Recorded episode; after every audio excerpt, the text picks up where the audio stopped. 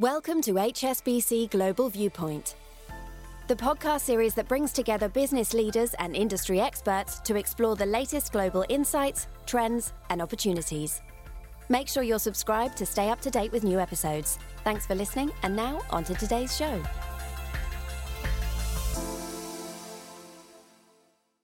The following podcast was recorded on the 21st of September 2023 by HSBC Global Research. All the disclosures and disclaimers associated with it must be viewed on the link attached to your media player. And don't forget that you can follow this podcast on Apple and Spotify or wherever you get your podcasts by searching for the Macro Brief. Hello, I'm Piers Butler in London, and welcome to the Macro Brief. This week we're talking about oil. Prices have been on a tear for the last few months, rising from the low 70s back in July to around $95 per barrel this week.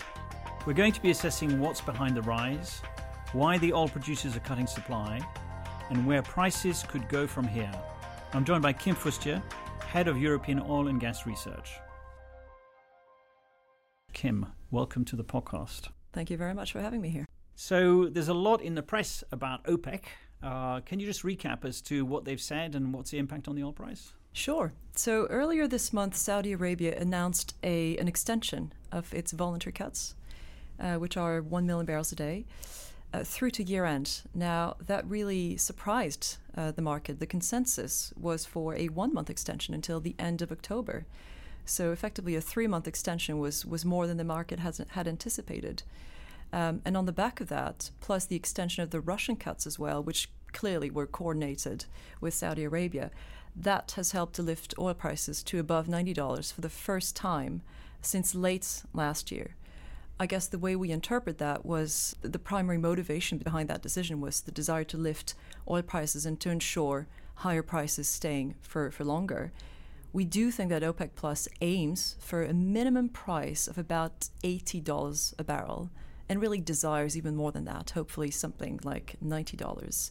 And that's really due to their fiscal break evens in many countries in the cartel that are around the $80 mark. So, Kim, that's going to tighten an already very tight market. I mean, after all, in July, we were already looking at a level of production that was 3 million barrels below where we were at the start of the year. That's right. The market is already tight. We're looking at a 2.7 mil barrel a day deficit already in the third quarter. It looks like the market is going to stay in a deep deficit as well in the fourth quarter of the year with the extension of the Saudi cuts and probably through to the first half of 2024 as well. Um, and I think with that, stronger fundamentals and general market sentiment being more supportive than it was six months ago, I think we can see oil prices remaining at current levels, call that in the mid 80s or more, indeed above $90 for now.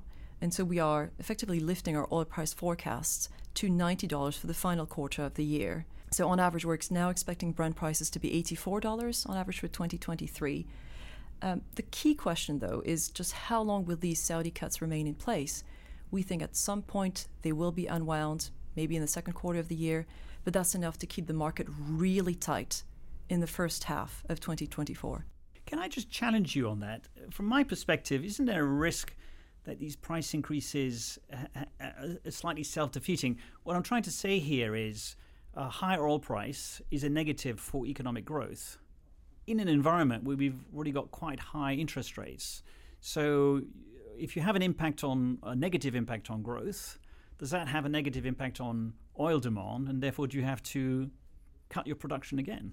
That's a good question. I suppose the, the OPEC and Saudi cuts are meant to support oil prices and to guard prices against the risks of a weakening global economy. I mean, certainly this is what the Saudi energy minister said earlier this week um, at, a, at a conference. But in essence, they risk becoming a self fulfilling prophecy, as you suggested, for two reasons, I suppose. The first is, is that they, they could stoke inflation and they could prompt central banks to keep raising interest rates. And the second reason is that they could slow down demand growth, which we already expect to slow next year as most of the rebound post COVID is now behind us. Now, we haven't yet seen any signs of demand weakness in the data, but remember that there is a lag in the data. August demand in China was at an all time high, and it surprised even our already up to optimistic numbers.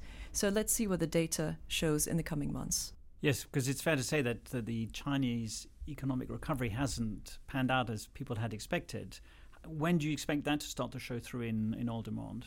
It's fair to say that there has been a bit of a decorrelation actually between Chinese oil demand and economic data.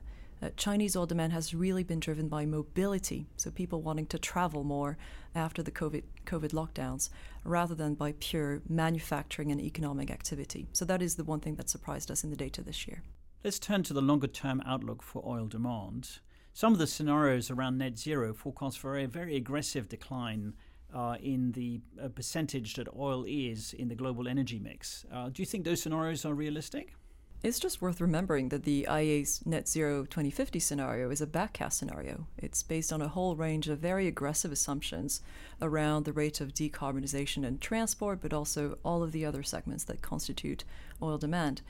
We've, we've built our own long term forecast for oil demand all the way to 2050. We see a peak around 2027 and then a gentle decline thereafter so that by 2050, global oil demand is around 30% lower than current levels. If you take the IEA scenario, they see oil demand in 2050 being 80% lower than it is today. Now, we think that's unrealistic. The key driver for a peak in oil demand sometime in the next five years would be uh, rising EV sales penetration, um, affecting passenger vehicles demand. Um, that's a segment that's roughly a quarter of current oil demand. Other transport segments will be slower to decarbonize.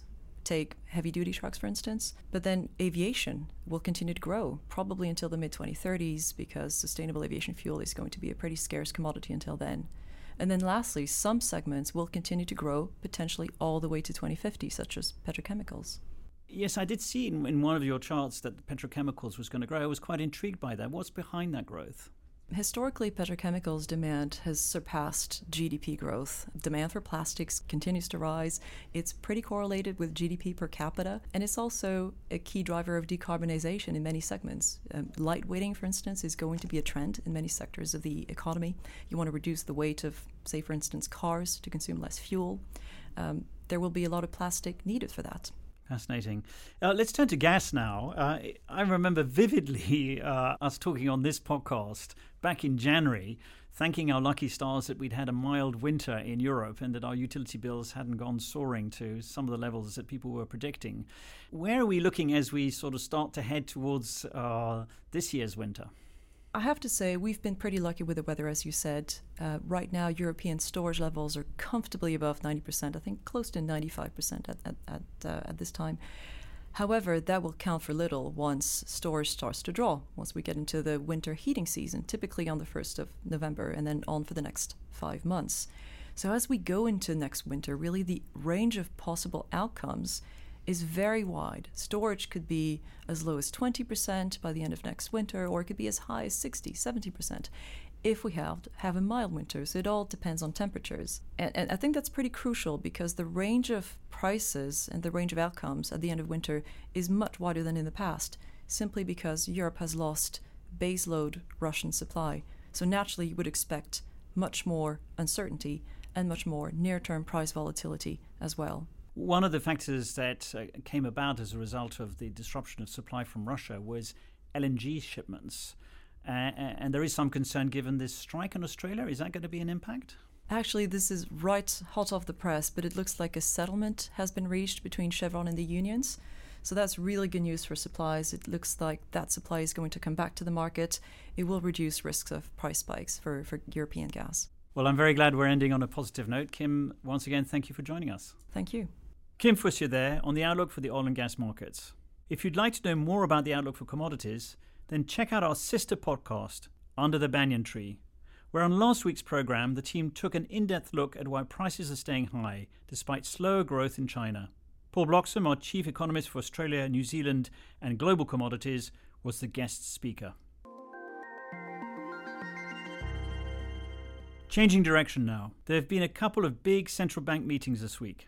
Firstly, over the US, the Federal Reserve kept rates on hold at five and a quarter to five and a half percent. However, the Fed's projection imply another 25 basis point rate hike later this year, and a slower pace of cuts in 2024 and 2025.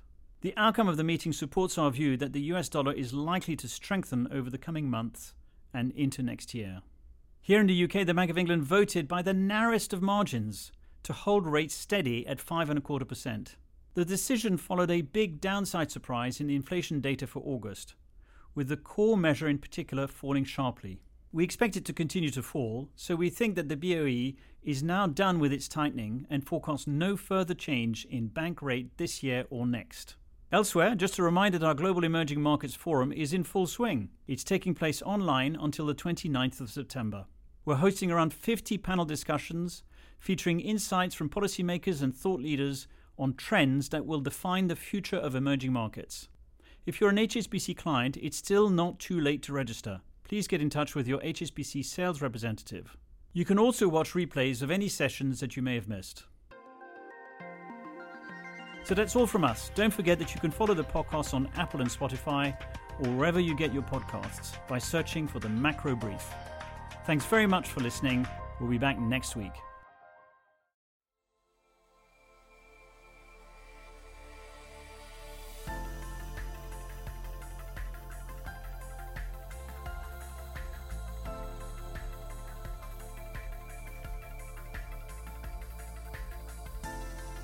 Thank you for joining us at HSBC Global Viewpoint.